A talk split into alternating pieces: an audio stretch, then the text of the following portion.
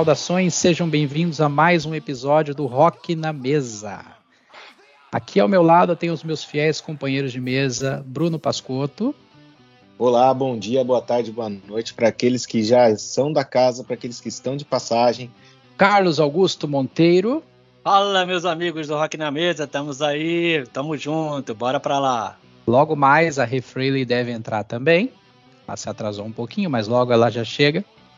Hoje, o episódio número 13, ele se chama O Baú do Iron Maiden. E que é uma banda muito especial para este que vos fala, pois diria que foi a banda que formou meu caráter na música. Ao lado do Black Sabbath, foi a banda que fez com que os cabelos dos meus pais ficassem um pouco mais brancos. Custou até alguns cabelos do meu saudoso pai, diga-se de passagem. Então, Uh, falando do Iron Maiden, uma banda inglesa criada pelo baixista Steve Harris em Leighton, na Inglaterra, em 1975.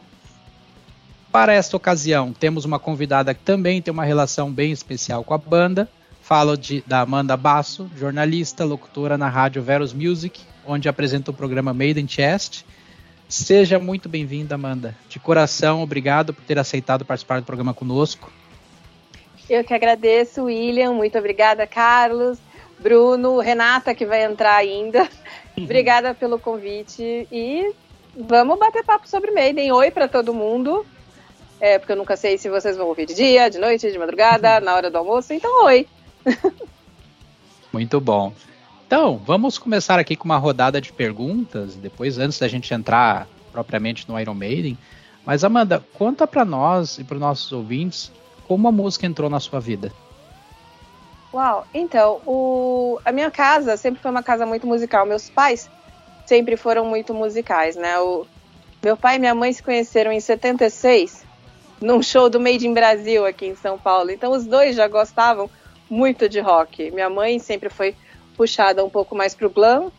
Meu pai já era um pouco mais heavy metal, mais classic rock, hard... Hum. Então, de Purple, Black Sabbath, Led Zeppelin, era mais a praia do meu pai, Bad Company, ele sempre curtiu bastante também. E minha mãe era fãzona de David Bowie, de Alice Cooper, de Kiss. Minha mãe, ela teve o primeiro disco do Kiss e era fãzona de Jace Frehley também. Então, a, a, não tinha como fugir muito disso. Aí você vê meu irmão, por exemplo, meu irmão é fã de rockabilly, é mais novo que eu. Então, não tem como fugir muito da música. Tive as minhas fases de tentar me enturmar, e aí você ouve Backstreet Boys. Você tenta, mas assim, é, é uma coisa que não fixa, porque não, não tem história, não tem nada. Então você via, assim, por exemplo, na minha casa, junto com os discos da Xuxa que eu tinha, os disquinhos de história infantil, eu tinha lá os Sabá, os Guns N' Roses, os Alice Cooper, os Deep Purple, tudo isso. E foi assim que eu cresci. E quando você decidiu optar pela carreira no jornalismo? Que, que te atraiu nessa área? Olha, o, o, jornalismo, na verdade, ele sempre foi uma segunda opção para mim. Eu, eu, sempre quis alguma coisa que me ligasse à escrita. Eu sempre gostei muito de escrever. Fui alfabetizada muito cedo, então acabei lendo muito cedo e escrevendo muito cedo. E eu sempre gostei. Eu fazia, acho que desde que eu aprendi a escrever, escrever direitinho mesmo, que eu faço diário. Então, para mim, um diário é um treino tudo que eu escrevo para mim é um treino. Então eu precisava de alguma coisa que me deixasse fazer isso. A primeira opção foi história, né? Porque história você sempre, além de saber contar, você precisa saber escrever para deixar de uma forma mais sucinta e interessante para os alunos. Mas aí eu não sabia se eu ia querer dar aula, então acabei deixando um pouco de lado, embora eu estude paralelamente até hoje. E, e jornalismo foi um jeito que eu encontrei, porque se eu fizesse letras, por exemplo, eu ia acabar sendo professora também. Coisa que nunca me interessou muito. Embora eu goste de ensinar, mas não sei se eu teria muita paciência para sala de aula hoje em dia. Agora, jornalismo foi meio que um caminho que meio óbvio para mim dentro desse parâmetro. E aí acabei fazendo até tarde, me, me formei em 2018. Entendeu? Então, assim, eu falei, vamos viver, vamos ver se é isso mesmo. E aí, quando eu percebi que era, fui lá falar, ah, tô 10 anos sem estudar, sem nada para fazer, vamos fazer o Enem. Fiz, tirei uma boa nota, consegui uma bolsa na faculdade e fiz. Muito bom. Pessoal, a Rê Freire acabou de chegar. Tudo bem, Rê? Como é que você tá? Oi, como é que tá?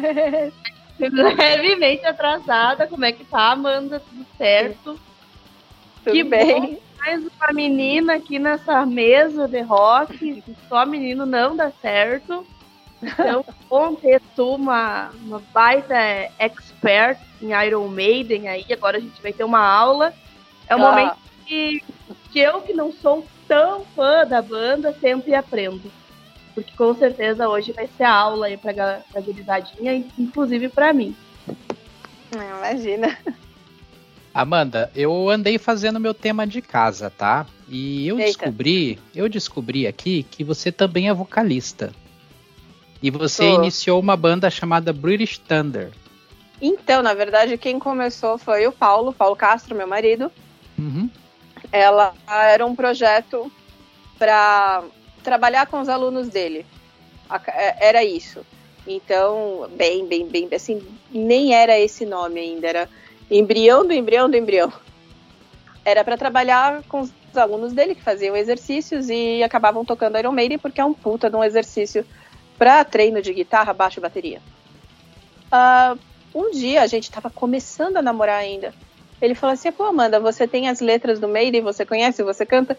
Quer cantar para os meninos só para costurar tudo e ver se, se dá certo, tal, se, a gente tá, se o pessoal tá fazendo certinho? Ah, tudo bem, vamos lá.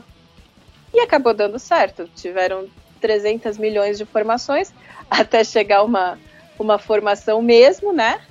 Que a gente chama de banda. E tá aí com 12 anos de British Thunder. A gente sempre tentou focar em lado B, mas a gente sabe que não tem como, né? Não tem condições de fazer isso. Mas o, a gente sempre teve aquele diferencial de, pô, o que, que você quer ouvir? Mesmo que seja um trecho que não esteja no set list, a gente vai tocar. Então isso chamou muito atenção sempre.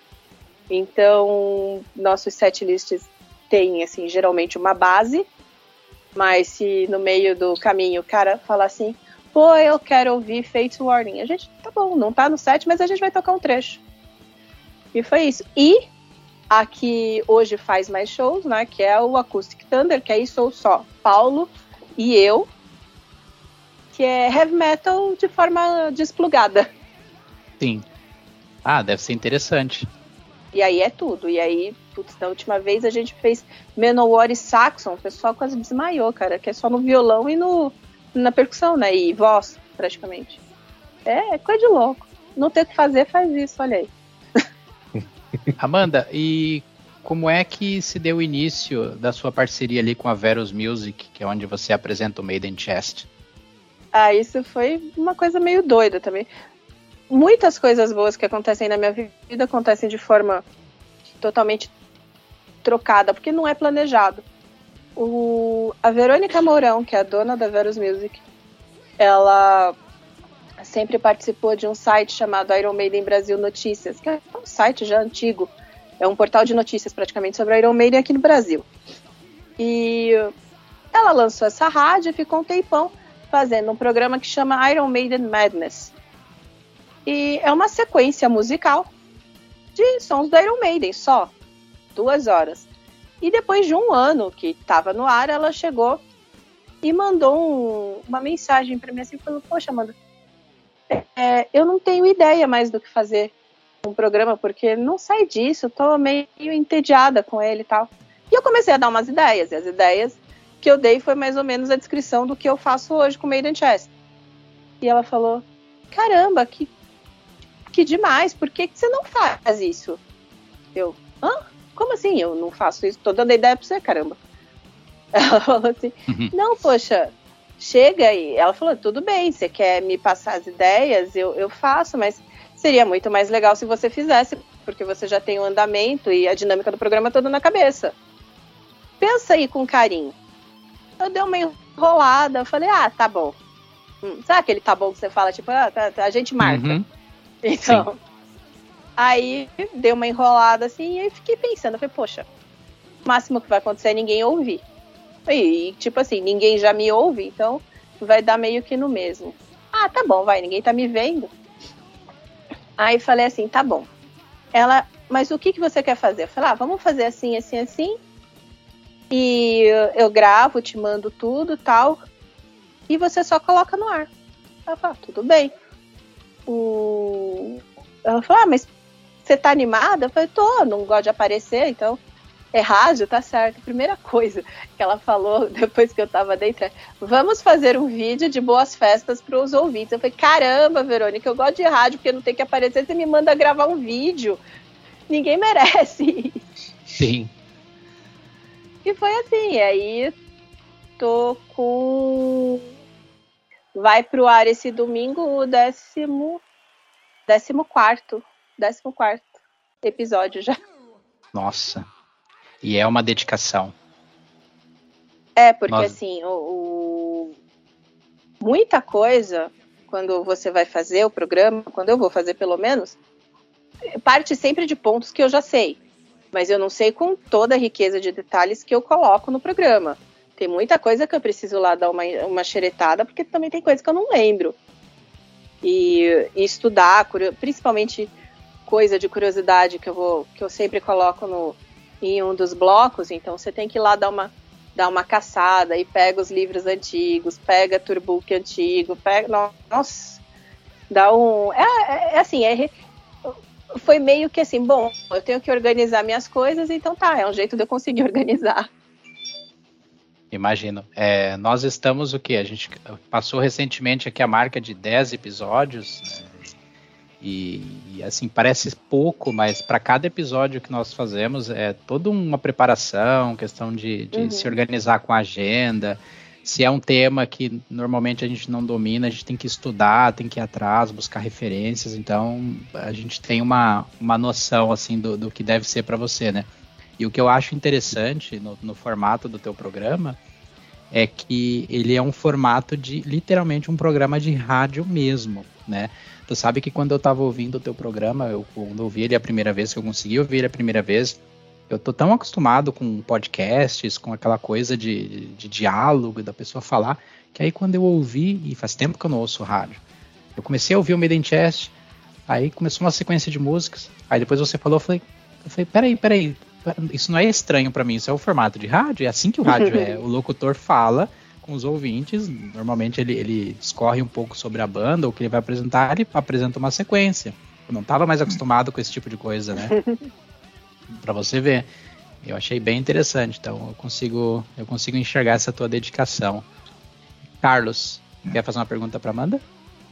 É, eu ia justamente falar que eu achei bem legal é, realmente esse formato do programa ser assim, né? Porque, pô, pra gente que cresceu ouvindo rádio, é muito legal a gente reviver aqueles programas que a gente conhecia muita coisa através dos programas, né? E como são coisas de, do baú, a gente acaba conhecendo também, né? Não tem mesmice, né? Eu, eu que não, não acompanho assim totalmente a carreira do Iron Maiden, mas mesmo quem é fã, com certeza tem muita coisa ali que pode estar ouvindo pela primeira vez, né? Então, é, ia só comentar isso, porque achei legal que você deu essa cara mais de rádio pro programa, né? Então, isso foi uma coisa é, pensada assim mesmo? Como é que foi é, o início, assim, de pensar o formato do programa?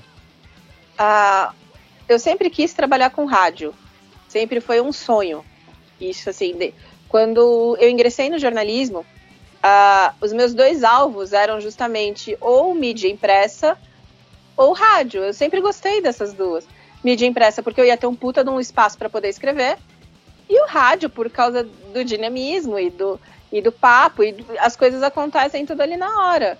E, e o formato para rádio musical, eu acho ele eu não digo nostálgico, mas ele ele, ele toca num lugar da gente que, que é muito querido, que é muito caro pra gente, sabe?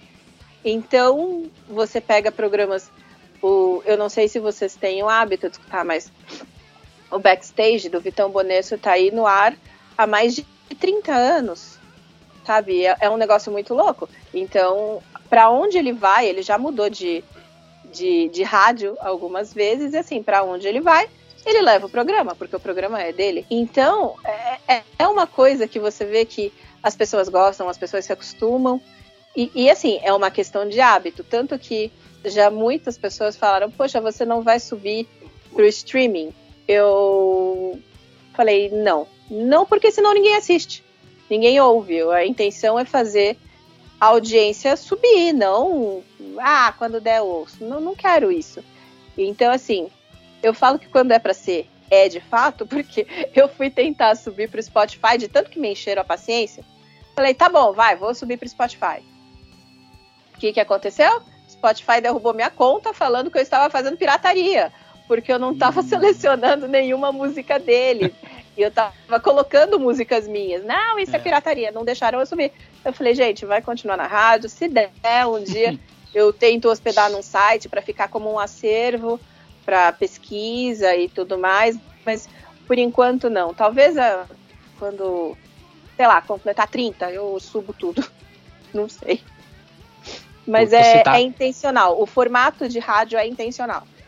Tu citaste o backstage do Vitão. Eu, quando eu morava em São Paulo, né? E eu, eu ouvia bastante o backstage. E o que, que nós tínhamos nos domingos? Era o backstage e o comando metal. Uhum. O Valsir. E, e, naquela época, estou falando de uma época pré-internet, em que os essas pessoas que eu citei aqui, eles vinham, por exemplo, o Vitão, ó, oh, eu, eu consegui o Fear of the Dark em primeira mão. Então vocês vão ouvir em primeira mão o novo disco do Iron Maiden. Então tinha toda uma, uma expectativa, uma, uhum. uma surpresa, uma novidade. Eu lembro, eu, eu lembro de ouvir o Valsir mostrando em primeira mão na época o Master of the Rings do Halloween. Ó, o novo álbum do Halloween. Nossa. Então, eu acho que hoje, e aí eu emendo a próxima pergunta. Hoje, com a velocidade com as coisas. Uh, a velocidade que as coisas estão hoje, em que discos literalmente vazam dos estúdios, qual que é o desafio do, do, da pessoa que edita, que produz um programa de rádio e que quer trazer algo novo para os seus ouvintes numa era em que as pessoas já têm tudo ali, a mão beija, de mão beijada. Qual que é o desafio que tu encontra? Você sabe que eu fiz um trabalho para a faculdade e essa foi a pergunta que eu fiz para o Vitão quando eu entrevistei ele. E, e ele falou uma coisa que, pensando hoje em dia, é, comigo já do fazendo o que ele faz, né? É real. Ele falou assim, Amanda, as coisas estão tão disponíveis, mas tão disponíveis, mas ninguém está disponível para pegar. Entendeu? Tá tudo na mão, mas tá tudo tão na mão que todo mundo tem preguiça de procurar. Entendeu? Então, assim, o... por isso que eu acho interessante que hoje você vê tiragem de disco, que antigamente era de 500, de, de 100 em 100 mil, hoje em dia você vê 10 mil num lançamento mundial numa tiragem.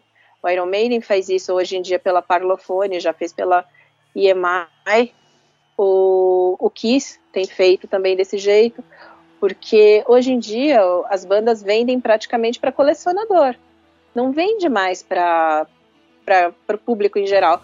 Porque o público geral tem YouTube Music, tem Spotify, tem Deezer, tem iTunes, tem uma porrada de coisa de streaming. Eles não. Quem, quem é público geral não vai gastar dinheiro comprando CD. Entendeu? Então se vende para colecionador.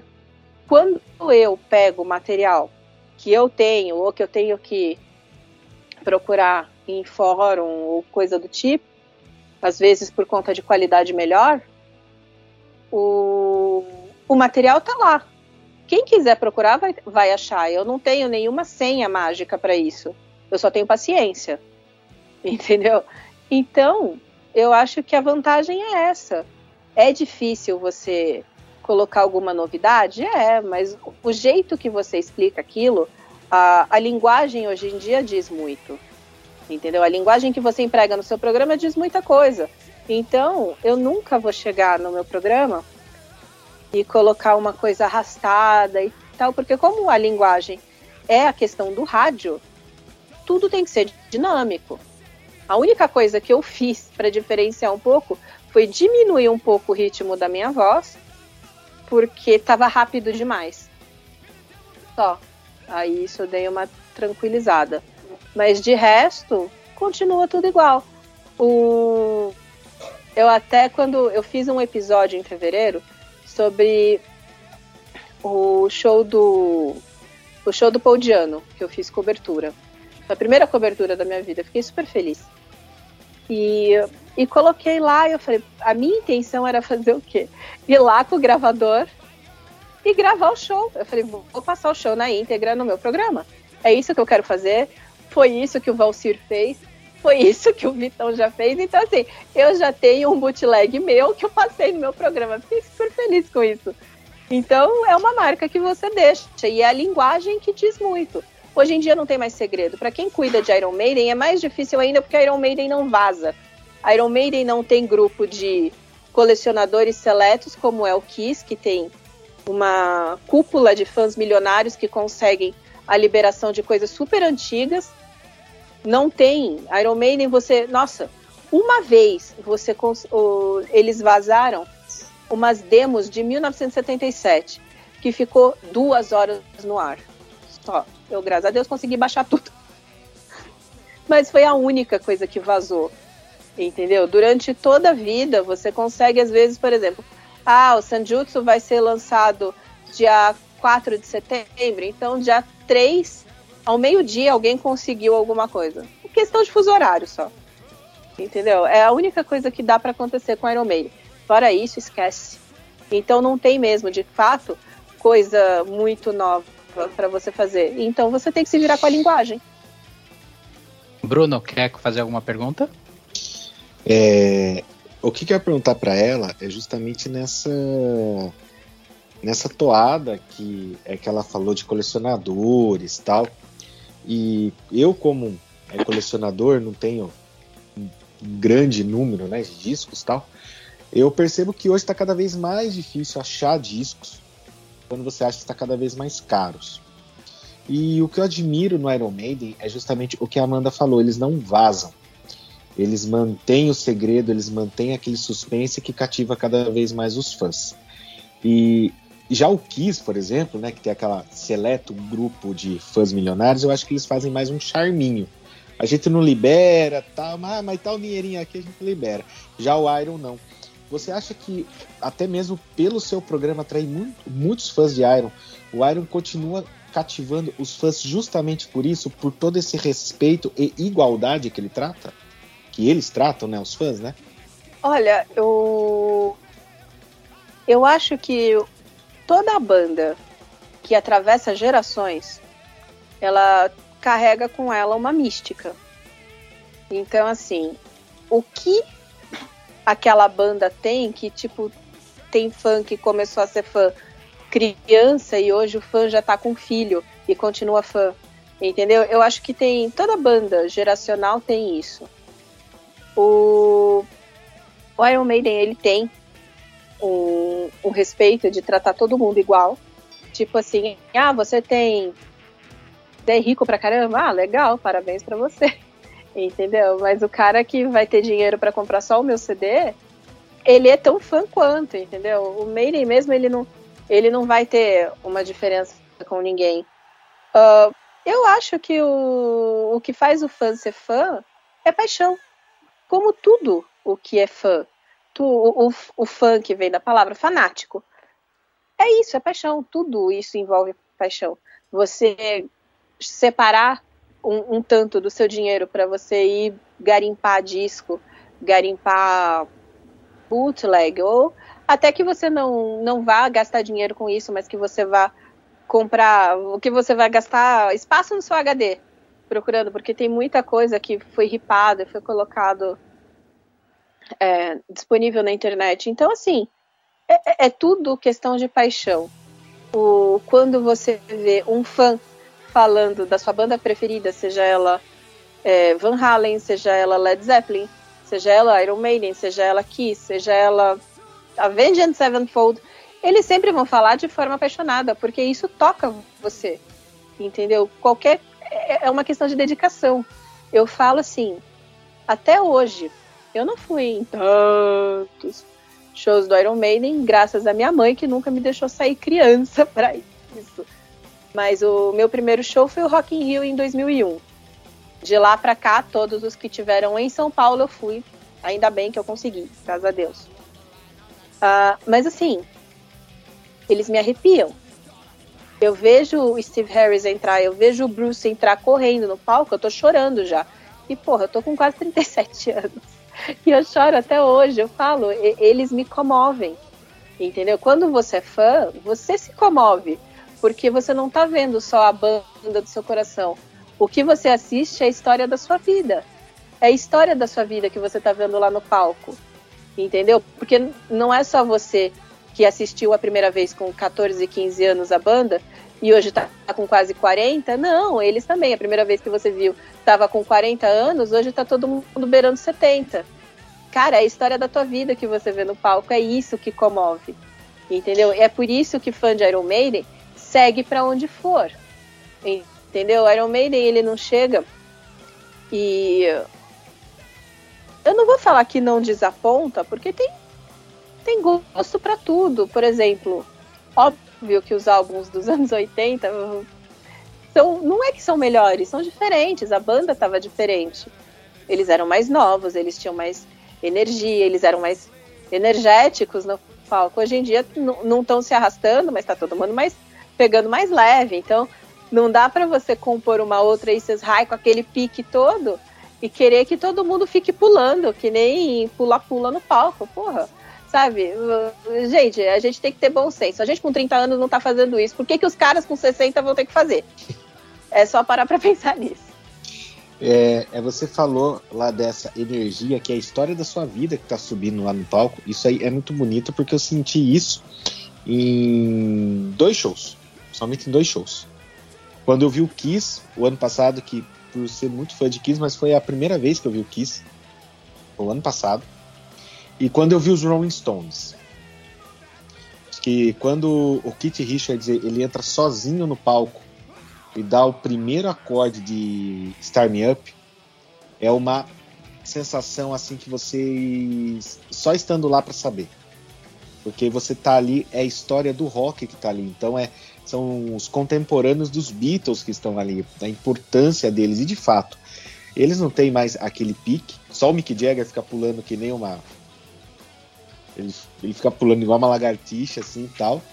Mas não tem o pique, mas tem o peso, né? O peso da presença deles é muito legal.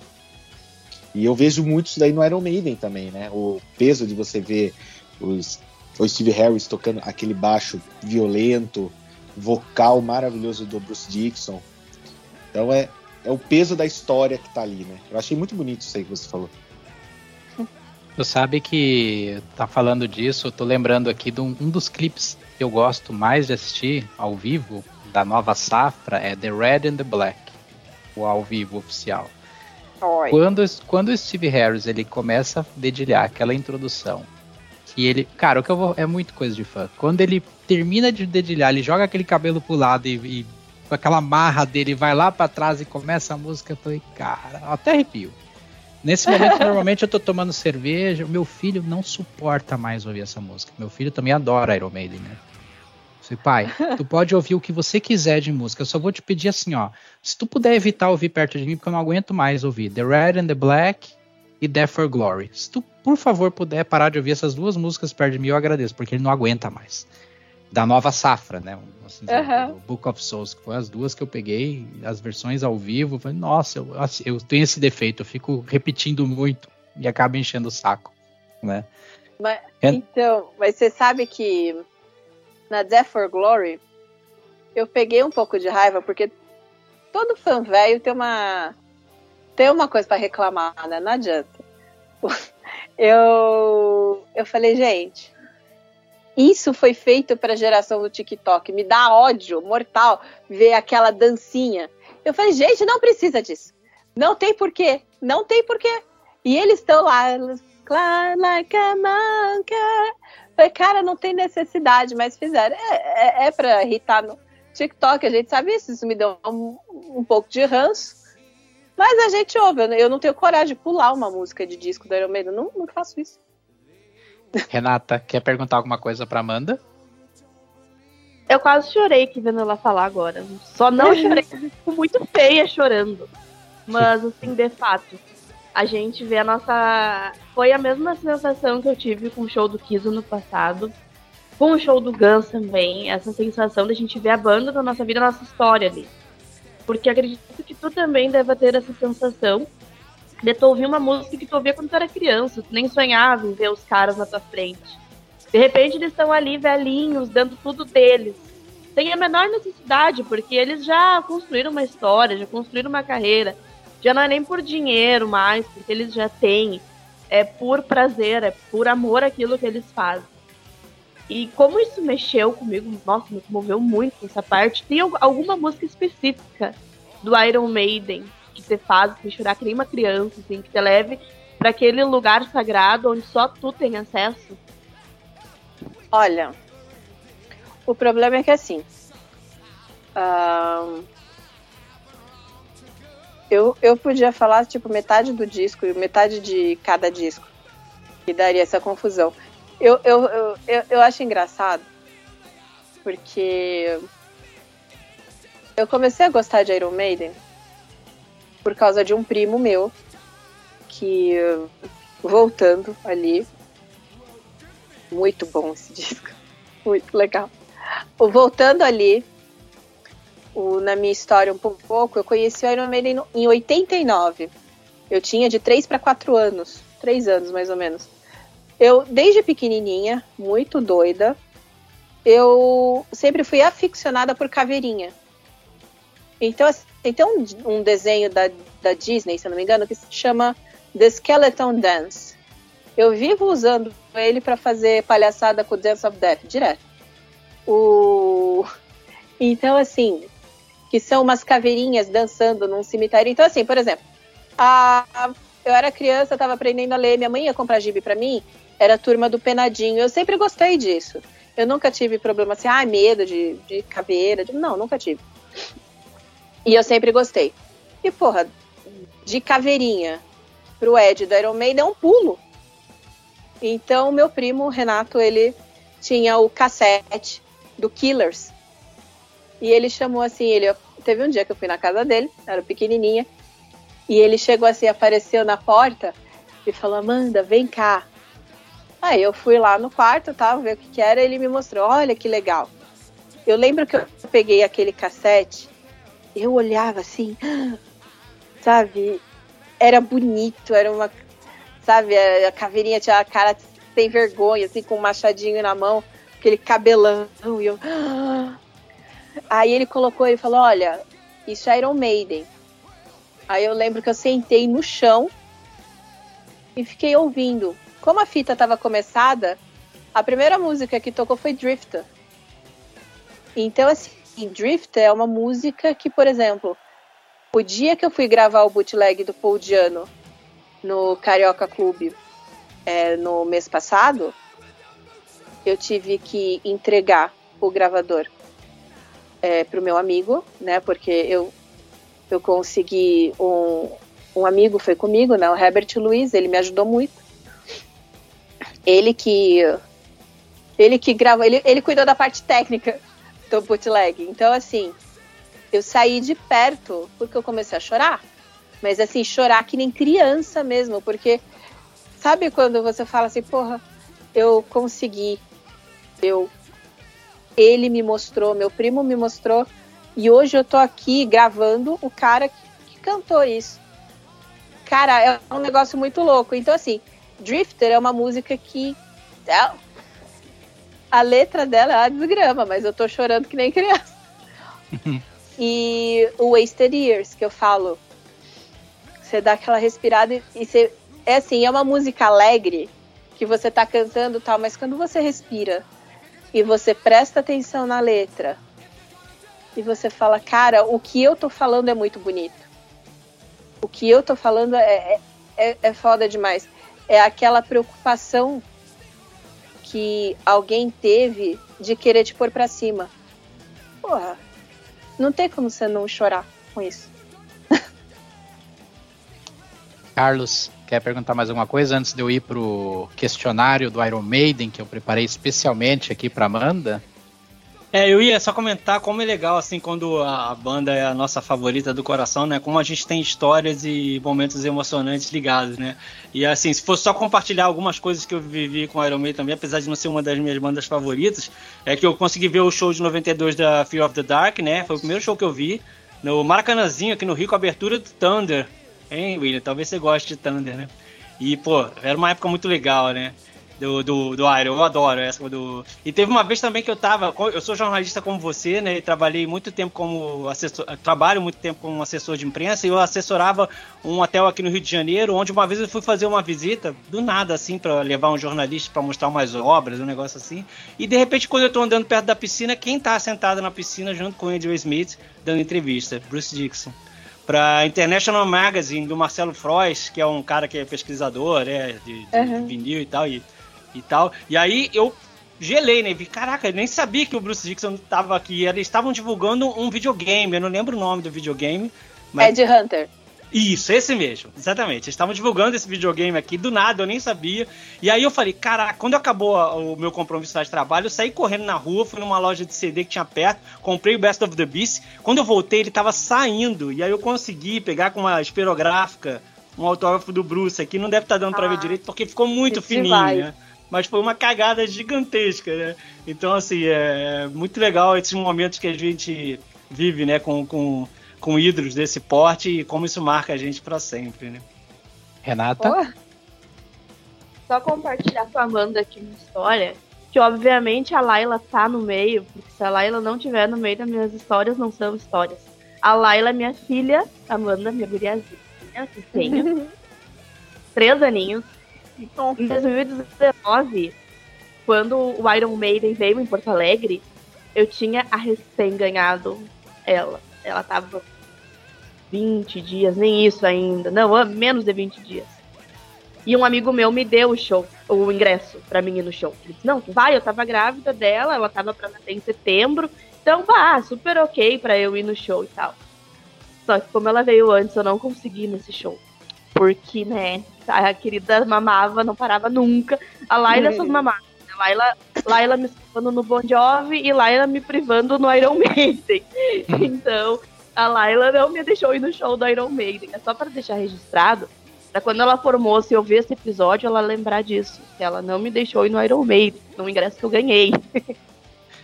O que eu acho engraçado é que logo de cedo, Laila está sendo culpabilizada. por mamar demais. É. Ela, ela é poderosa, viu? Ela, ela já, já, já interrompeu até gravações aqui. Quando ela tá na volta da Renata, não dá para gravar. mas você Ela é que, que manda eu... ali, ó. Ela é ah, mas manda. tá certo, tá certo, tá certo. É uma vez só, gente. Né? Ela tá. tá, tá passando por isso uma vez só, tadinho. Carlos?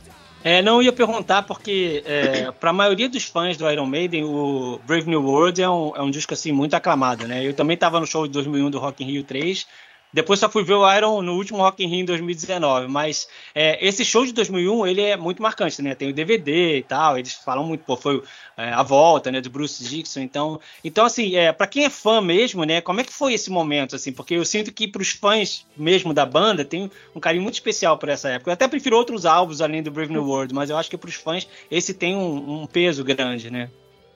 Então, eu que nem eu ia comentar, eu tenho uma opinião um pouco contraditória sobre isso. Porque o que acontece? O, na verdade, sobre o Brave New World e sobre o Book of Souls. São opiniões parecidas. Ah, para mim, esses dois álbuns eles são muito bons, mas eles são não são extraordinários. Eles são muito bons, só. E para mim, o grande lobby do Brave New World é a volta do, do Bruce com o Adrian Smith. E esse álbum só é tão marcante por causa disso. E o Book of Souls, ele trata de uma curiosidade mórbida da galera querer saber como é que o Bruce estava cantando num disco com câncer na garganta. Porque o Bruce, quando gravou o disco, ainda não estava sabendo do câncer. Então ele estava gravando com câncer na garganta. E o Bruce não costuma, ele não usa autotune, ele não usa é, modificador de voz em CD nenhum, em disco nenhum. Eles colocam lá um reverb e tal, que é coisa que se coloca em, em gravações é, de forma usual. mas ele não usa nada que aprimore a voz dele. Então, assim, são os dois lobbies desse disco, dos, desses discos. Entendeu? O, o Brave New World, cara, se eles tivessem colocado qualquer álbum no lugar dele, com esse lobby da, do retorno dos dois, seria fantástico. Se o Amather tivesse sido gravado na volta dos dois, ele teria tido outra recepção com certeza. Entendeu? Porque isso foi uma jogada muito, sabe, muito forte pro fã. Entendeu? Porque não é que o fã não gosta do Blaze Bailey. Entendeu? Tanto que você vê o Blaze vindo pro Brasil e, cara, o fã se detona para assistir o cara. Entendeu? Porque, além de tudo, ele é um cara acessível. Ele é um cara que, se você sentar no bar com ele, você troca ideia com ele. Eu sei porque eu já fiz isso. Uh, em 2013, o British Thunder tocou com Blaze Bailey. Entendeu? Ele foi casado gente... com uma brasileira, né? Foi casado com uma foi, brasileira. durante Eu um conheço tempo. ela, é.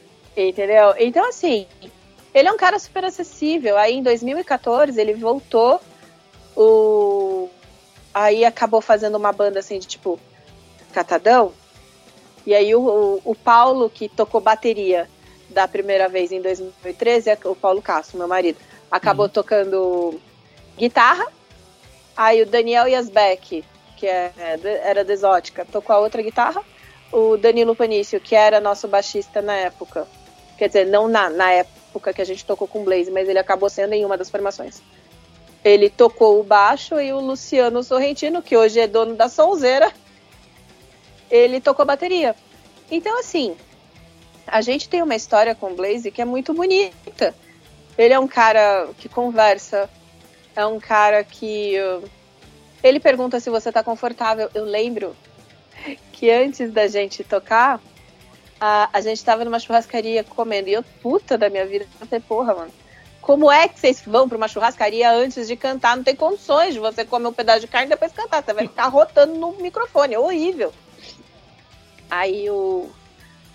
No fim, a gente descobriu que quem tinha armado essa palhaçada toda de churrascaria tinha sido o empresário do cara que queria comer pra caramba porque o Blaze mesmo ficou tomando cerveja e lendo jornal. Não comeu absolutamente nada, porque o cara sabe, você não pode comer carne antes de cantar, gente. Não tem como. É, é, é pesado, é indigesto. Primeiro agudo que você precisar dar, a carne volta. Não tem condições. É, sabe? Então, assim, eu lembro que eu fui lá perguntar para ele. Eu falei: olha, é, eu sou vocalista, tal, não sei o quê. Eu queria saber o que, que eu faço, porque o Iron Maiden não é que nem Kiss, Beatles, que você tem três linhas, quatro, cinco linhas de voz para você trabalhar. Geralmente é a voz principal e mais do que o Adrian faz ou mais do que o Steve Harris faz. Você não tem tantas opções. Aí eu lembro que ele falou assim: olha, faz o que você quiser, faz o que você tiver acostumado, é para ser divertido. Sabe?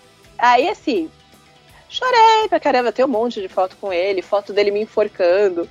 Aí, nesse mesmo dia, eu levei uma, eu levei umas coisas para ele autografar.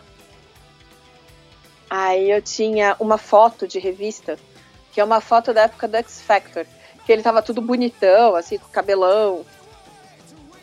E, e, e eu contei para ele, paguei o micaço de contar para ele que quando eu era novinha, eu tinha um caderno, um caderno assim, que eu colava foto de, de homem que eu achava bonito. Então tinha lá do Axel, na época que eu achava que eu ia casar com o Axel ainda, então tinha uma uma foto do Axel lá, tinha uma foto não tinha do Sebastian Bach.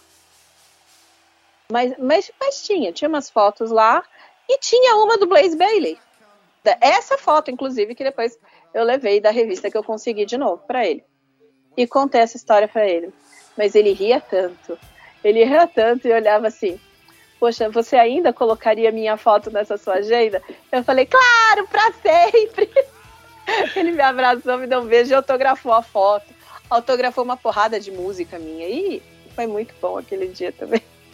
É, ele então... tem uma então- fama muito boa com os fãs, né? Eu cheguei, agora eu lembrei que eu cheguei a ver o Iron com ele na década de 90 no Monsters of Rock, aqui no Rio de Janeiro, foi dentro do Metropolitan, uma casa de show bem menor do que foi em São Paulo, né? E só o que me pegava mais era assim, acho que a presença de palco, eu não sei, acho que não, não combinava né? a presença de palco dele no, junto com o Iron, assim, isso é o que mais me pegou, não o, o vocal e tal, que ele é um cara super bom, mas mais isso.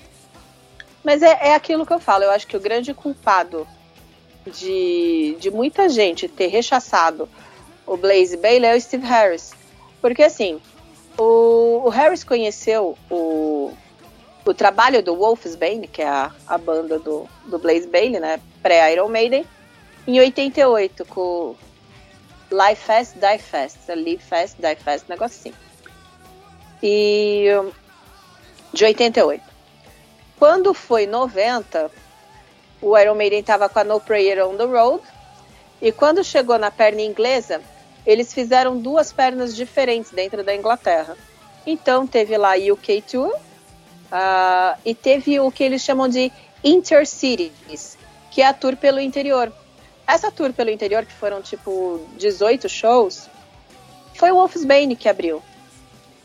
Então pegava o, o, lugar onde eles moravam e tal. Então foi uma turnê bem legal e foi ali que começou a convivência do Blaze Bailey com o Iron Maiden.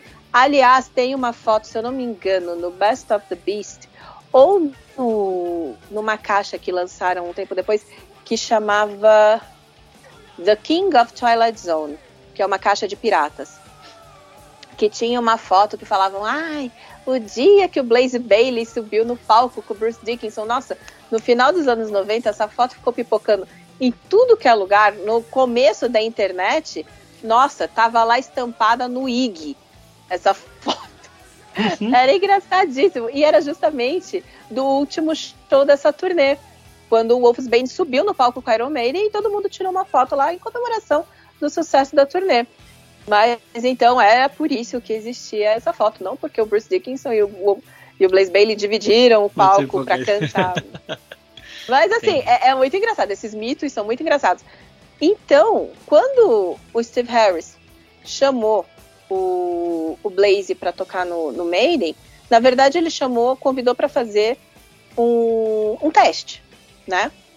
E o, o Blaze falou assim: Porra, eu? Não tem nada a ver com a banda, mas pô, valeu, né? Vamos lá.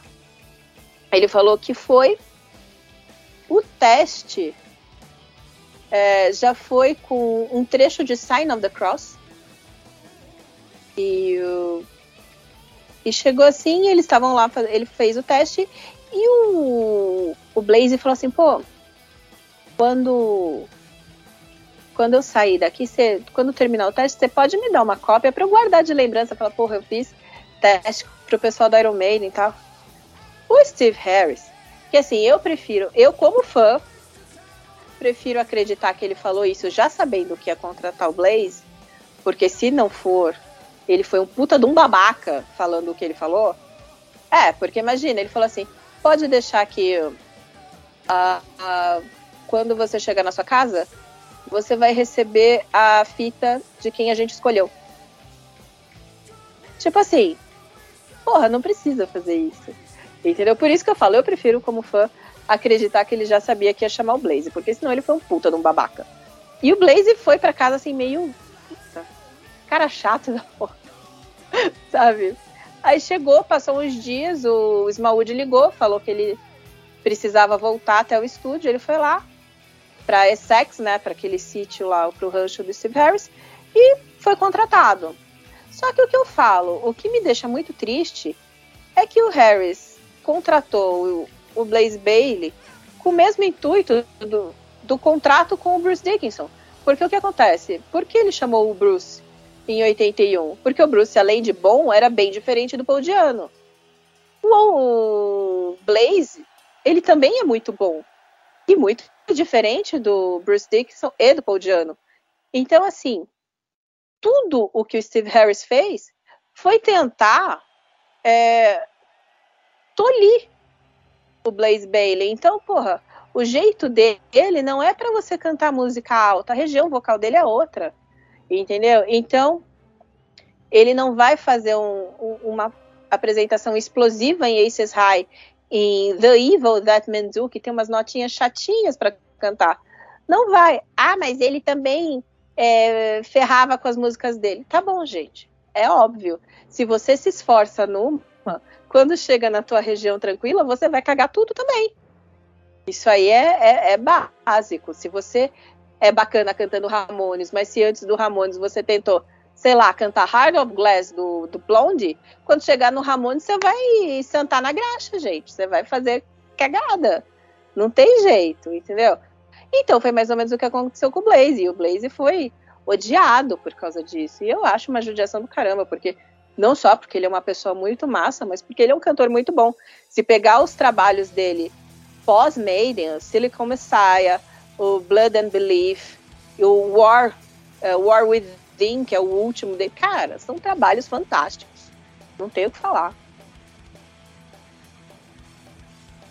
Bom, eu vou pegar umas perguntinhas que eu preparei para você aqui. Eu dei uma caprichadinha, tá? Eu fui ah. bem malvado. Olha só. eu, eu, prometi que eu não ia trazer listas, mas eu trouxe algumas perguntas. Vamos dizer assim. Ah. Uh, Primeiro, ó, vamos lá. o primeiro disco, homônimo, lançado em 14 de abril de 1980, o Iron Maiden. Então lá, todos sabemos que a banda, especialmente o Steve Harris, não ficou nada satisfeito com a produção do Will Malone, que era o produtor.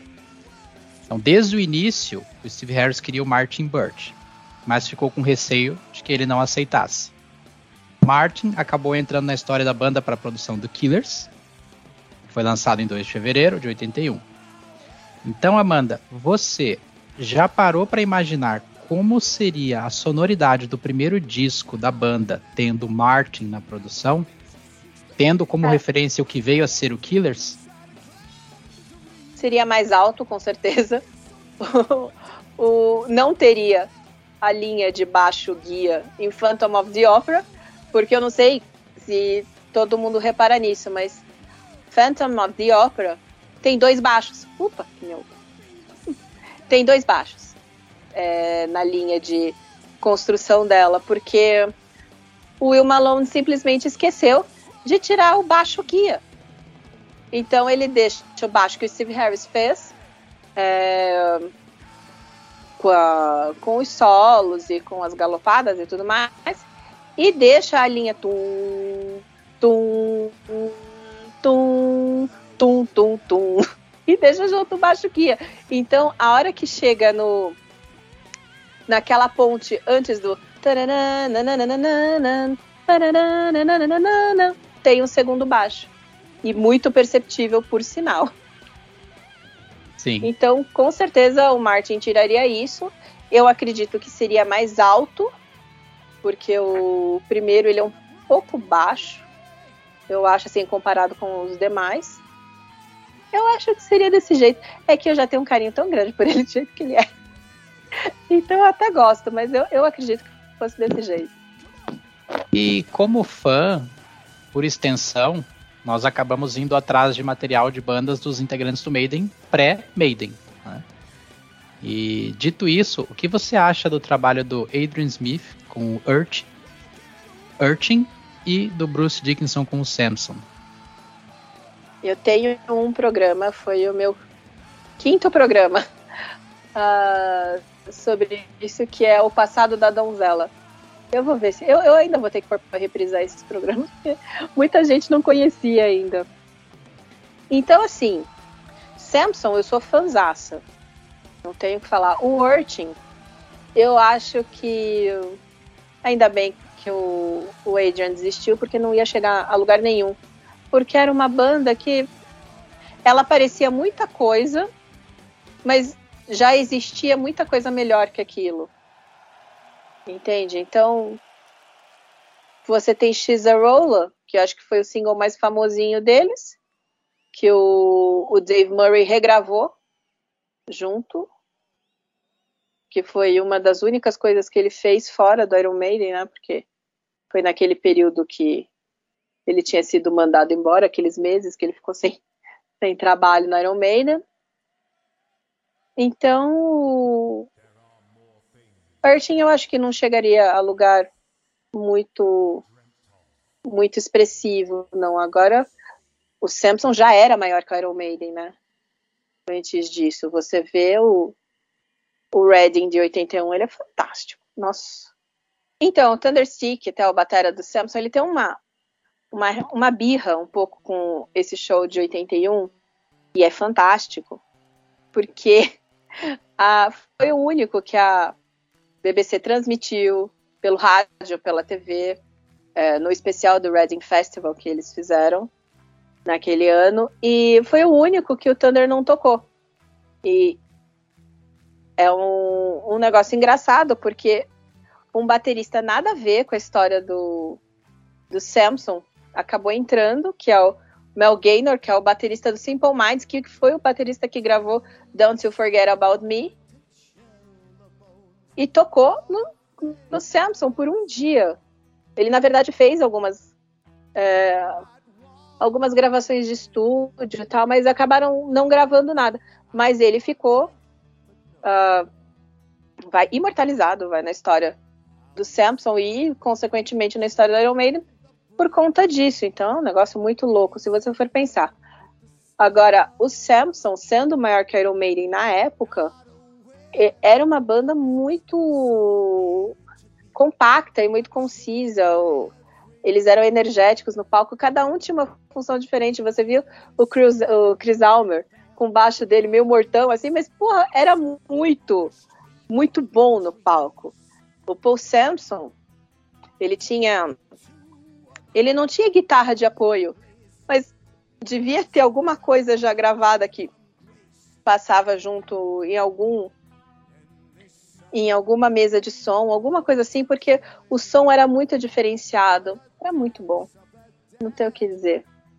Inclusive para os ouvintes que tiverem curiosos, que não ouviram ainda esse material, tem no Spotify, o Samson tem a discografia deles e tem esse esse registro do Reading Festival de 81, particularmente desse registro, nossa, Vice Versa e Walking Out on You, nossa, o Bruce tá cantando ali que, olha, é, olha, quando eu ouvi, é um registro desse que me, me faz pensar, cara, o Steve Harris estava no lugar certo, na hora certa, ele encontrou o cara, não tinha outro.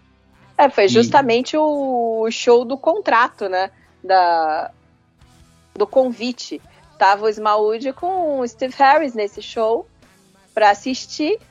Aí viram Samson, assistiram Bruce. Já no final, é, eu tenho uma foto disso. Uh, o Bruce estava saindo por um. Tipo uma tendinha, que seria um túnel de saída do palco do Reading. E ele encontra o Smallwood e Steve Harris. E, e eles simplesmente fazem o convite. Ah, a gente gostou do que viu. E aí, você não tem vontade de tocar no Iron Maiden e tal. E o Bruce conta que naquele dia ele já resolveu jogar com todas as armas na mesa. Tipo, ó, vocês vão aceitar um cara que que não aceita é, regras. Eu não aceito regras, eu não aceito abaixar a cabeça para ninguém. Eu não aceito uma porra. Aí colocou, eu não aceito isso, isso, isso, isso, isso. Aí os caras, tá bom, cara, a gente só falou pra você fazer um teste, ninguém tá querendo nada. Aí acabou sendo contratado, né? E olha a história do baixinho aí até hoje, né? O Bruce tem uma personalidade muito forte, sempre teve. Sabe que eu tive a oportunidade de encontrá-lo três vezes. Meu Deus. Três vezes. Eu até estava nas minhas anotações aqui tentando lembrar para eu poder dar a informação certinha e não errar. Foi três anos seguidos, aos 16, 17, 18 anos de idade, que isso aconteceu oh. comigo. Hoje eu tenho 45. Em 96, a primeira vez foi na Galeria do Rock quando ele foi na Empire. Na época do Skunk Works, quando ele veio fazer uma tour promocional junto com o Alex Dixon, que era o guitarrista que estava uhum. acompanhando ele na época. Tá, ele estava fazendo show em livraria nessa época. É. Ele fazia pocket em livraria. Eu tenho um show dele na França, fazendo esse pocket com o Alex na FENAC da França eu, eu fiquei tão enlouquecido na frente dele. Porque ele era o meu herói. Na saída da loja, eu lembro que tava o Brito Júnior fazendo uma entrevista com o pessoal ali, porque aquilo ali chamou muita atenção. Tinha muita gente. E, e assim, vamos dizer assim que de, sei lá, centenas de pessoas que lotaram aquele andar, sei lá, talvez acho que 15 conseguiram entrar na loja, porque tem uma confusão. E eu fui um dos. E eu lembro que eu saí com o disco do Samson autografado e do Balls de Picasso, que eu tenho até hoje os vinis autografados em casa. E eu lembro que o Brito Júnior perguntou e tal. Tava aí um primo meu, meu primo segurando a mão do Brito Júnior nervoso, assim, sabe, tremendo. E eu falei, ah, o que, que ele te disse? Ah, eu comecei a falar, ah, eu disse para ele que era meu herói, que ele era o meu, meu vocalista favorito. Eu falei um monte de coisa, eu tava enlouquecido. Aí foi ao ar no programa, no jornal do SBT à noite, e só saiu um corte comigo, ó, para o William Bruce Dixon, que ele escreveu no, vinil. Porque eu falei assim, ó, tá aqui, ó, ele escreveu, ele assinou meu nome, meu pedido. A segunda vez foi em 97, quando ele veio pro Skull Rock, no Accident of Birth, né? Que, que eu, eu, era office boy, trabalhava na, na, estação da luz ali perto, e eu tava lendo, eu gostava de ler jornal na hora do almoço, e tinha lá no jornal, ah, Bruce Dixon vai estar tá aqui na Folha de São Paulo, no auditório, vai conceder uma entrevista coletiva e tal. Os primeiros que ligarem tal número nesse horário vão ganhar um acesso. Eu liguei e consegui. Segunda vez. É, no, no, no, final, ele aí ele autografou meus CDs que eu tinha até a ocasião. E a terceira foi em 98, quando ele veio promover o Chemical Wedding. Wedding é, e foi ali no Shopping Eldorado. Foi na Saraiva, eu acho.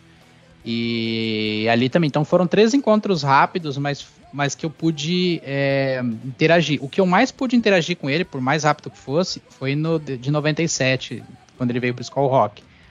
Porque enquanto eu levei um monte de CD para ele autografar. Aí ele ficou autografando e eu peguei e falei para ele assim, eu lembro até hoje, nunca mais vou esquecer.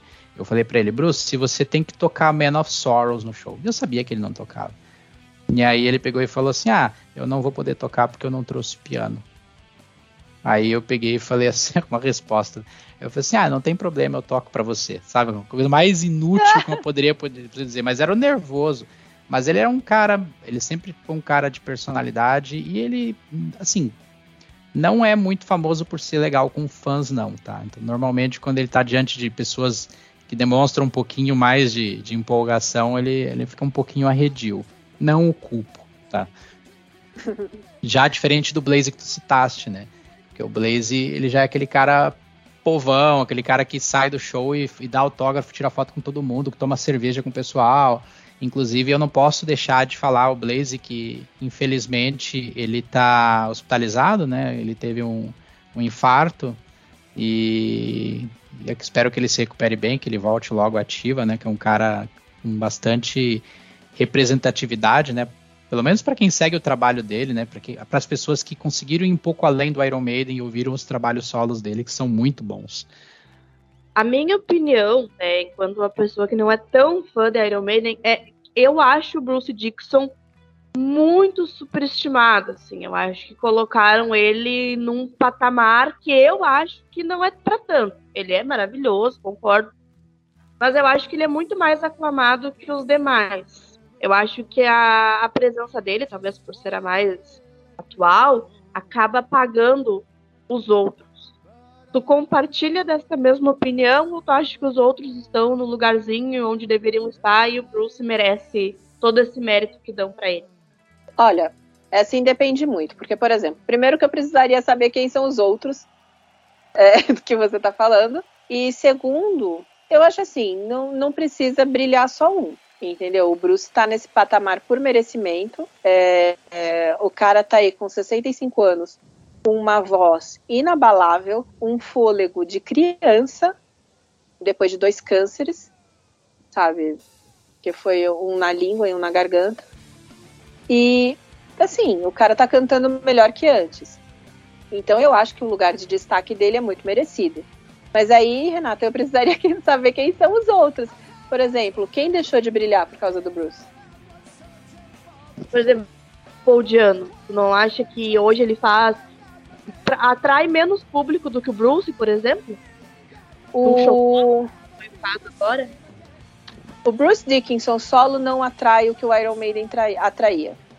Um, um show do Iron Maiden com Blaze Bailey mesmo com Blaze Bailey, tinha mais gente do que num show de carreira solo do Bruce. Então, assim, a verdade é que o Bruce sozinho, ele não faz verão. O Iron Maiden faz verão para tudo. Uh, o Blaze Bailey se apresentando sozinho não vai fazer verão. O Paul Diano também não. Entendeu? Todos eles têm o seu lugar. O, o Paul Diano foi o primeiro. Entendeu? O primeiro a gravar o disco de fato. Então, assim, ele tem um lugar muito é inatingível. Eu, eu sempre vou falar que as músicas do Paul Diano ninguém canta melhor do que ele. Bruce já cantou Remember Tomorrow, Bruce já cantou Prowler, são incríveis. Mas ninguém can vai cantar Remember Tomorrow como Paul Diano. Tem uma vibe muito punk, né? O Paul tem uma vibe muito punk. Ah, mas não, não é só isso. É. O que eu acho interessante na voz do Paul é que você vê ele super visceral em, em Drifter, ou então vai em Prowler, que ele chega com tudo, Another Life e tal. Mas aí quando chega em Prodigal Son, a voz dele fica numa melodia linda. Entendeu? Em Strange World dá vontade de chorar. Entendeu? E Remember Tomorrow é desse jeito. O, o Blaze é a mesma coisa. Eu acho que as músicas do Blaze, na voz do Blaze, são perfeitas. Na voz do Dickinson, são ok, são legais.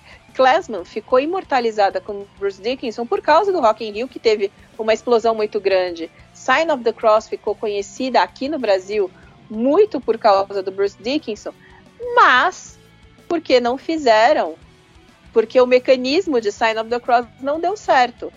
Porque, uh, se eu não me engano, eu, eu não vou lembrar direito, mas num show da Europa, se eu não me engano, foi Itália, foi Roma, não, não lembro direito, mas acho que foi.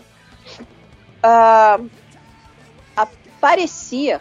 Uh, caiu, Aparecia em Sign of the Cross uh, o Bruce correndo é, para trás do palco quando eles estão fazendo a introdução.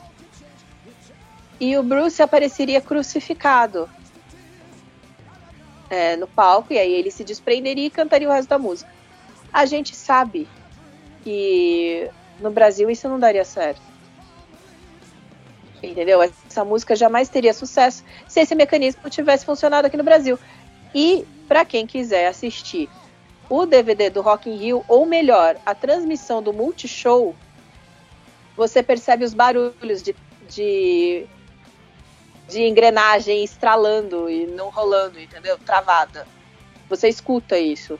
Então você percebe que era para rolar, mas não rolou porque deu defeito. E foi um defeito primordial para essa música explodir aqui, porque senão ela ia fazer todo mundo pegar ranço de novo. Entendeu? Mas assim, aí você vê quando eles voltam em 2004 para a turnê do A Death on the Road, o Bruce está cantando Lord of the Flies, que é uma puta música com com o Blaze Bailey e você vê que ele tá desconfortabilíssimo. Não tá e não fica boa na voz dele. Não fica, ele começa num grave OK e vai para um agudo desnecessário. Entendeu? Porque não é uma música dele, ele não sabe o que fazer naquela música. Eu falo que você percebe que o Dickinson tá desconfortável com, com a música quando você vê ele quieto num canto cantando. Porque do contrário, ele tá lá gesticulando. Só nesses últimos shows que ele tava, tinha operado o calcanhar de Aquiles, ele tinha que ficar mais quietinho mesmo. Mas no geral, o bicho tá correndo para lá e para cá, entendeu? Então, eu acho que assim, cada um tem seu lugar merecido. O Bruce, ele não é um, o melhor cantor do Iron Maiden, ele é um dos melhores vocalistas do mundo. Não tem o que dizer. Você não tira o mérito dele disso.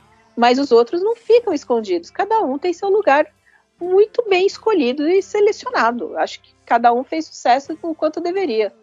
Iron Maiden é um terreno perigoso, Renata. Eu já te falei. Todo episódio a Renata. Eu agora vou, eu tenho que justificar. Essa pergunta não foi de graça, tá, Amanda? Se tu ouviu os últimos episódios, ela sempre pega um, uma, um monstro sagrado e dá uma cutucadinha. Já foi com o ACDC, é, Renata, já foi com o que mais? O que, que, que tu aprontou esses dias aí? Que tu também deu uma provocada? Ah, eu nem sei, eu provoco tantos. É, é cuidado, viu? Cuidado para ninguém provocar o Paul Stanley, gente. cuidado. Selinha. Ei, Renata. Cuidado eu... para ninguém provocar o Mickey. Cuidado. Você sabe que essa pergunta da Renata, ela teve, foi assim, foi, foi capciosa, né? Ela foi na ferida para te testar, né? Cara, é que assim, o problema é que eu sou muito fã dos três.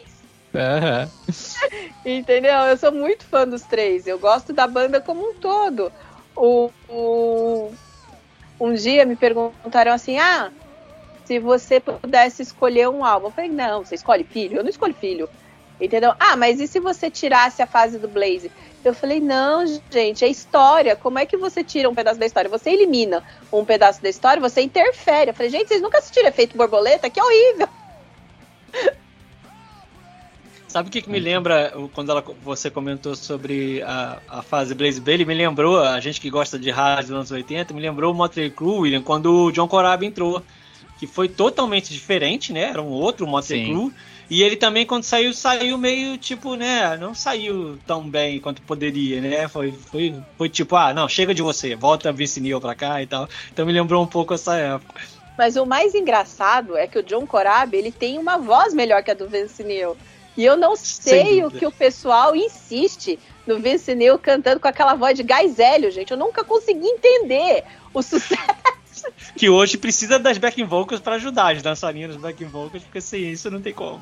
Mas, gente, eu não consigo entender, porque é uma voz de gás hélio. É, parece aquela. Caos, caos, caos. É isso. É um pouco como você falou do, do deles, por exemplo, o próprio Bruce Dixon não conseguiu ter tanto sucesso na carreira solo quanto no Iron Maiden, né? Então acho que é um pouco isso, né? É uma junção de, de, de talentos e características que só o Iron Maiden junto com o Bruce Dixon pode ter, né?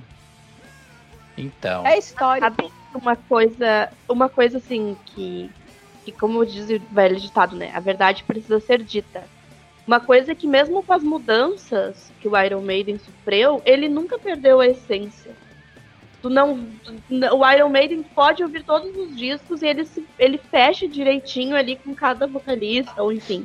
Ele não perdeu a essência. O Motley Crue, sim. O Motley Crue parecia uma banda cover, não perdeu a essência com o John, apesar de ser um ótimo vocalista, eu gosto muito. Mas o Iron, eu acho disso também. O Iron não perdeu a essência Iron Maiden, mesmo com essa troca de vocalistas e tal. É porque o Steve Harris nunca saiu. a essência do Iron Maiden é o Steve Harris. Não acho que não tem como mudar isso. Eu, eu, eu falo que com, com o passar dos anos tem muito fã que fala assim, porra, mas como que nos discos antigos é, as músicas eram mais curtas e o Steve Harris fazia músicas mais curtas. Eu falava, gente, no primeiro disco ele me meteu uma Phantom of the Opera, que comparado com o restante do disco, ela é quase um terço. Eu falei, para pra pensar, ela é grande pra caramba. Ela não é grande pro padrão de hoje, que você tem uma introdução de três minutos. Eu falei, mas pô, pro primeiro disco é muito grande. Aí você vê Killers, você também tem Prodigal Sun, que é uma música compridinha. A própria Killers é grande. In the Number tem Hallowed Be Thy Name. Peace of Mind vai ter To Tame a Land. São todas músicas do, do Steve Harris. No, em Power Slave você vai ter Rhyme. Depois Alexander the Great e Seventh Son of a Seventh Son. Depois Mother Russia. Todas essas músicas são do Steve Harris. E sempre são as mais longas. Entendeu? Amanda, então Oi, pode falar, desculpa, não quis interromper. Não, pode, pode falar. É, outra pergunta que eu tenho aqui, uh, sobre as capas dos discos. Existe uma eterna discussão a respeito delas. São discussões que se dividem entre listas de preferidas, da melhor para pior, mas também sobre referências que estão escondidas em capas como Power Slave e Somewhere in Time, por exemplo. Dentro desse contexto, qual a sua opinião sobre a contribuição do ilustrador Derek Riggs criador das capas clássicas da banda, em um mundo onde não deveríamos julgar o conteúdo pela capa, qual a importância do visual das capas da banda, especialmente na figura do mascote Ed, para a carreira do Iron Maiden? Aí a gente precisa ir para uma época onde a capa era, assim, às vezes tão importante quanto o conteúdo. Porque uh, quando a gente ia comprar um disco numa loja, muitas vezes, quando você não conhecia a banda e o cara e o dono da loja deixava você ouvir alguma coisa, é, quando você não ia comprar num Carrefour da vida, que na época vendia disco, Uh, você chegava, você achava uma capa bacana e, e pedia para ouvir. E às vezes era o seu primeiro contato com uma banda. Entende? Então, por exemplo, o às vezes você vai ver um disco com uma capa, por exemplo, o ACDC com Black Album, com Back in Black, Black Album, ó, com Back in Black. Se você já não conhece o ACDC, vai de, de longa data, se você não ouviu Highway to Hell, uh, Highway to Hell ou Flick of the Switch ou enfim, não é uma capa que vai te atrair. Você vai falar, ok, é um ok, entendeu? Agora a Iron Maiden, ela já te, ela te dá um baque de cara, entendeu? Então às vezes isso ajudava a selecionar um público. A capa ajudava a selecionar o público. Tinha aquela galera que não ia gostar de jeito nenhum. E tinha aquela galera que ia se apaixonar à primeira vista, como foi meu caso. Que não tinha nem ouvido a banda, mas tinha adorado o Ed. Entende? Então, assim, o. Diferente do Kiss, por exemplo, que são quatro personas diferentes e praticamente heróis de história em quadrinho, o que o Iron Maiden não tinha uma atração, geralmente porque inglês é feio, gente, desculpa o preconceito, mas inglês é feio. Então a gente não tem assim exemplares masculinos ingleses muito bonitos, assim. Tirando o Beckham e o Harry Cavill, você não tem muita gente. Ah, como não? O Liam Gallagher é um gato? Ah, lindo, né? Nossa senhora. Eu tinha que soltar alguma coisa, né? tá muito lindo, sério. Lindo, nossa, lindão. Então, assim, você não tem músicos muito, bonitos. Então, eu acho que o, o Ed vem para para criar uma persona, entendeu? É, é, um retrato do que mistura a personalidade do, dos músicos do Iron Maiden e o que seria a persona da banda. Então, o que é? É para ser. Ele começa com uma piada inglesa, né? O I Did the Head, que é, é uma piada de uma tirinha de jornal escrita pelo Monty Python que é aquele Wow, another fucking hat. Tipo, o que que você quer? O que que você ganhou de Natal? Oh, é uma cabeça. Ele nasceu. Era um bebê que. É cruel, é humor super inglês. Então, era uma vez um bebê que nasceu só uma cabeça e chegou aos 13 anos e era noite de Natal e deram uma caixa para ele. Oh, Eddie, o que você ganhou? Ele abre, não sei como, mas ele abre. Oh, another fucking hat. Oh, uma outra bosta de chapéu. Porque o que, que você dá para uma cabeça? Então, o Ed, a ideia do Ed nasce desse jeito. Uh, a, antes do Derek entrar na vida do Iron Maiden, Ed era uma máscara que ficava atrás do palco cuspindo sangue ou qualquer tipo de meleca em cima do baterista. Começou com o Doug Sampson, depois no Clive Burr, um tempo. Uh, no Clive Burr já era o desenho do Ed mesmo. Mas no Doug Sampson você tinha uma máscara como se fosse uh, uma máscara de, de teatro mal feita, de papel machê, e ela cuspia coisa, ou às vezes uh, colocava extintor atrás dela para sair fumaça e um monte de engenhoca que os caras acabavam fazendo. Mas a ideia do Ed era essa. Quando o Derek chega é, mostrando o desenho, porque eles iam gravar o primeiro disco, porque até então você só tinha Soundhouse Tapes, eles precisavam de uma capa. O próprio Steve Harris dizia que não queria aparecer na capa porque eles ninguém conhecia eles. Entendeu? Tipo, ah, tá, eu vou estar tá na capa, mas ninguém sabe quem eu sou. Qual é a probabilidade de alguém olhar para minha cara e querer comprar meu disco. Entendeu? Então precisava refletir o que era a, a persona da banda. Derek Higgs tinha feito o primeiro o primeiro Ed do primeiro disco, baseado numa cabeça de colocada num tanque de guerra durante a guerra, que é uma cabeça horrível. E ele tinha feito para uma banda punk, por isso que o primeiro Ed tem aquele moicano em cima. E ele mostrou pro, pro Harris e pro Rod Smallwood na, na EMI, né? Porque ele foi oferecer para bandas. E o Steve Harris bateu o olho no, naquele Ed e falou: é esse. Naquele boneco, que é, até então não era o Ed, ele era só uma representação. Mas assim, tipo, dá uma encumpridada no cabelinho pra ele não ficar tão punk, né?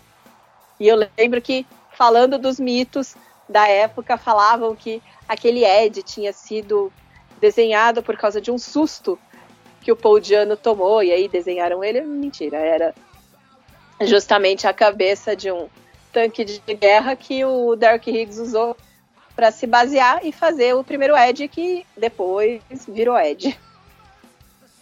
Então não Bom. tem como. Eu acho que é importantíssimo a capa, ainda mais capa de disco, né? Porque era grande, a gente conseguia olhar e ficar viajando. Nossa, era uma viagem muito legal você ficar olhando a capa do disco. O CD danificou isso um pouco. Acho que por isso que hoje eu preciso usar óculos.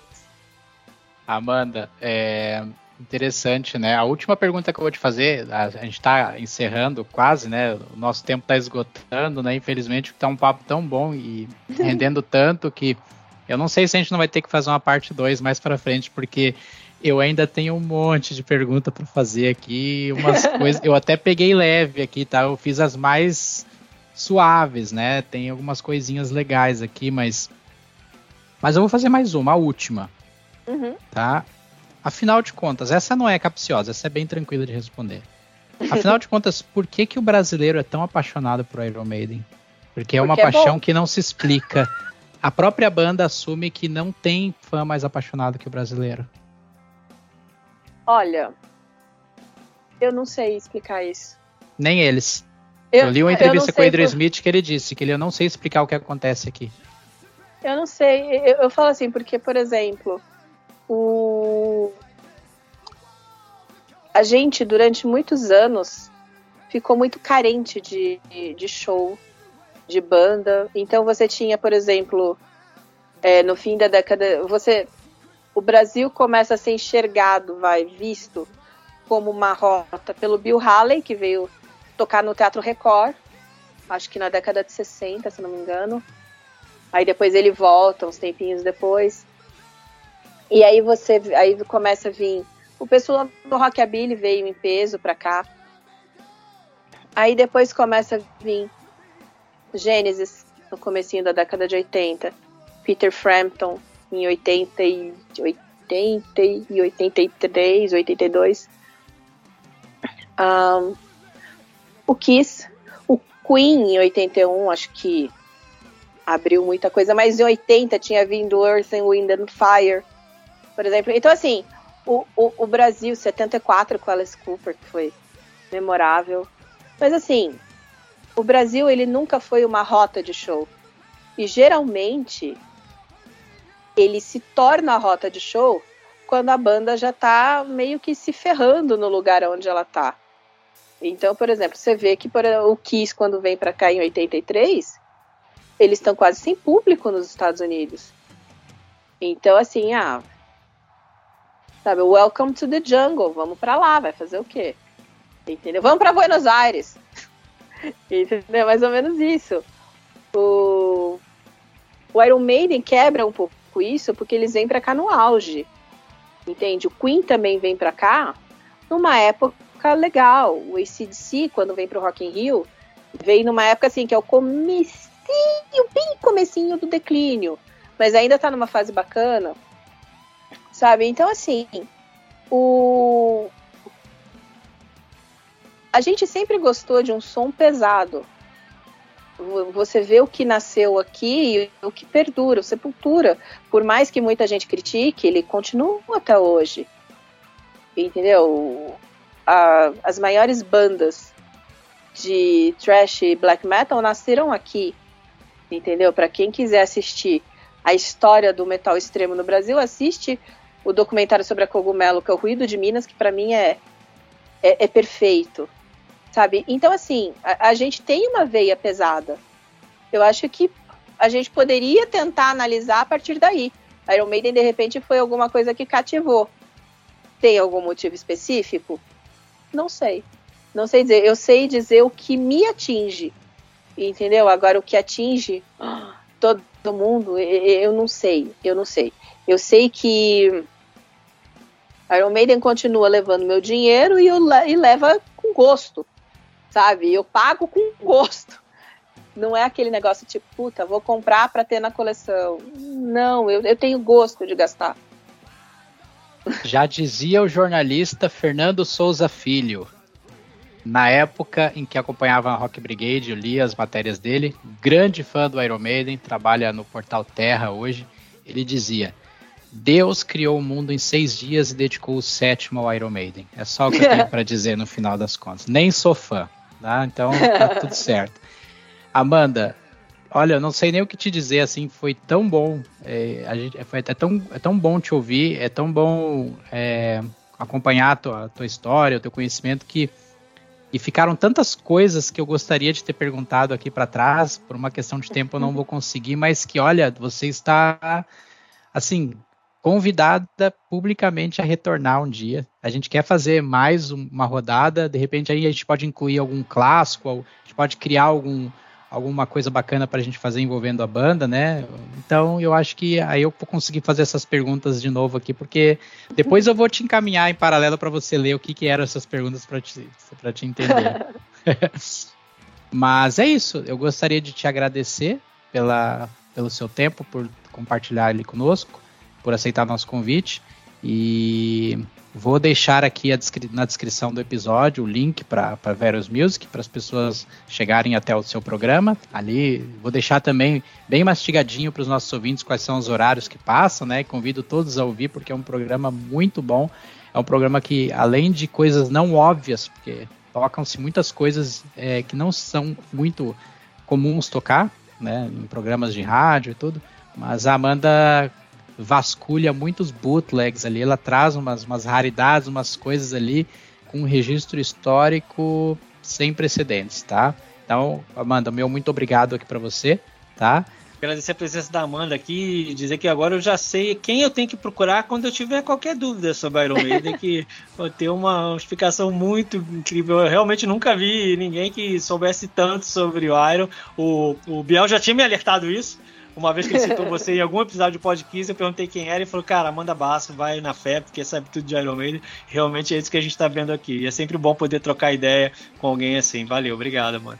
Agradecer a participação. Com certeza foi uma aula hoje para quem não conhecia Iron Maiden. Eu acho que tu virou uma chavezinha para para ir lá ouvir os discos e pesquisar sobre a banda. Provou é, que... que Iron Maiden é mais que Fear of the Dark, com certeza. então, muito obrigada. A casa está aberta sempre para quando quiser voltar. Teu programa é simplesmente maravilhoso. Que trabalho incrível que tu está fazendo. Que trabalho perfeito de qualidade, de conteúdo. É incrível de fato, assim, ó. Ouçam porque vale a pena. É muito bom. E até a próxima, pessoal. A gente, eu fico lisonjeada eu fico muito feliz de vocês terem ouvido e terem curtido o programa. Ele de fato é feito com muito carinho, é um, é um projeto muito querido, muito mesmo. É, é um sonho, porque você fazer o que gosta falando do que gosta é, é fichinha, mas dá, dá trabalho. Dá trabalho porque tem que ter. O sarrafo sobe, e sobe muito.